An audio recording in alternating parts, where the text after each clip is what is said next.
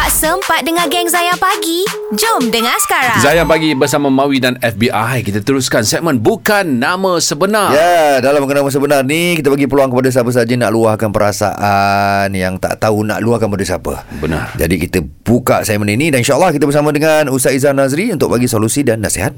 Okey, kita ada pemanggil seterusnya Bukan Nama Sebenar Yasmin Silakan sebenarnya saya dah lama nak tanya dekat ustaz lah mana-mana ustaz apa maksud apabila saya melihat sesuatu kematian atau saya mendengar uh, berita kematian mm-hmm. ataupun saya melihat orang tua lah senang cerita uh, dia orang tua ni uh, next day dia akan sakit sama ada sakit atau terus meninggal lah Hmm. So saya jadi takut, jadi sedih, saya jadi stres. Ah saya saya jadi dalam satu hari tu saya akan fikir je. Lama-lama tu hilang. And then bila saya tahu lagi saya akan stres. Huh? Ah, saya akan jadi takut. So saya nak tahu apa maksud kenapa saya rasa macam tu. Hmm. Ah.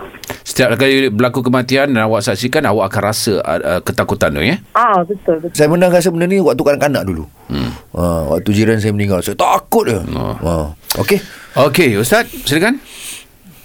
Okey, mungkin mungkin bila orang lain dengar, dia rasa macam, ala normal lah rasa macam ni.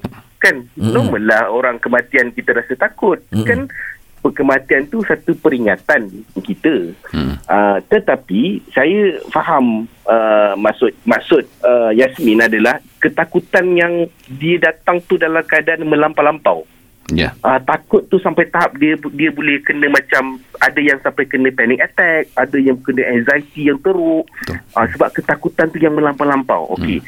So mungkin itu yang uh, maksud Yasmin, yang yang Yasmin beritahu dan dia berlaku setiap kali ada khabar-khabar kematian yang dia terima dan bila duduk seorang-seorang tiba-tiba trigger dia datang balik rasa yang sama walaupun kematian tu berlaku 2-3 tahun yang lepas. Okey. Yeah. Apa yang kita boleh buat daripada sudut psikologi? Yang pertama adalah bila kita rasa dengan rasa begitu, maka kita kena cari orang untuk kita luahkan cerita dan rasa.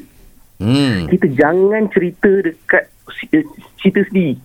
Ah dia tak jadi sebab sendiri-sendiri pun tengah serabut. Sendiri-sendiri pun tengah anxious yang melampau. Hmm. Ah, kena cari orang, tak kisahlah call member ke, ahli keluarga ke, siapa-siapa yang kita selesa untuk kita cerita. Sebab dengan bercakap, itu adalah terapi untuk meredakan anxiety yang berlaku dalam kepala. Hmm. Sebab semua tu berlaku dalam kepala kita. Hmm. Itu dalam kaedah psikologi. Yang kedua, kita mungkin pandang daripada satu sisi, ini rezeki yang Allah beri pada kita. Sebab ada orang yang melihat kematian tapi tidak mengubah mereka.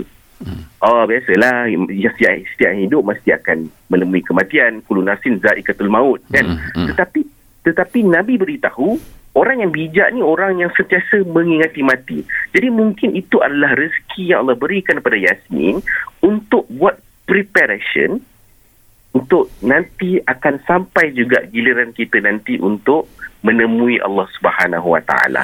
Ha, sebenarnya kita kena pandang itu sebagai satu rezeki.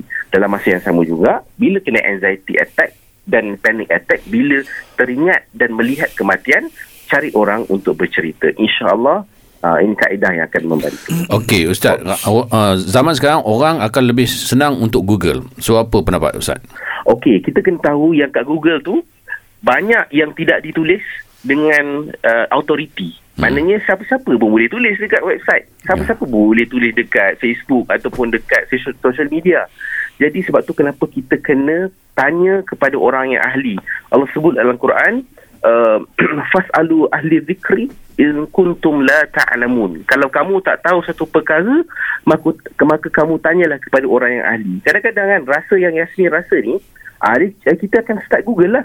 Hmm. Oh ini rupa-rupanya 40 hari tanda nak mati. Oh. Ha, ini rupa-rupanya lagi 20 hari bala akan menimpa. Hmm. Padahal benda tu mungkin tak ada sandaran daripada segi dalil, sekadar pendapat. Jadi benda tu akan buatkan kita lebih takut dan risau.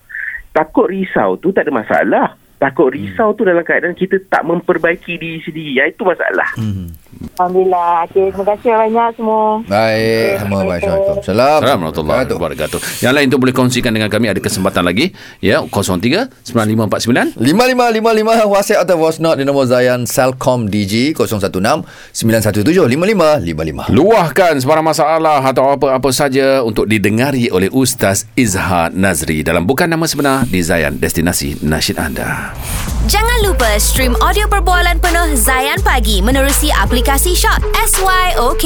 Muat turun Shock di Apple App Store, Google Play Store dan Huawei App Gallery. Zayan Destinasi Nasyid Anda.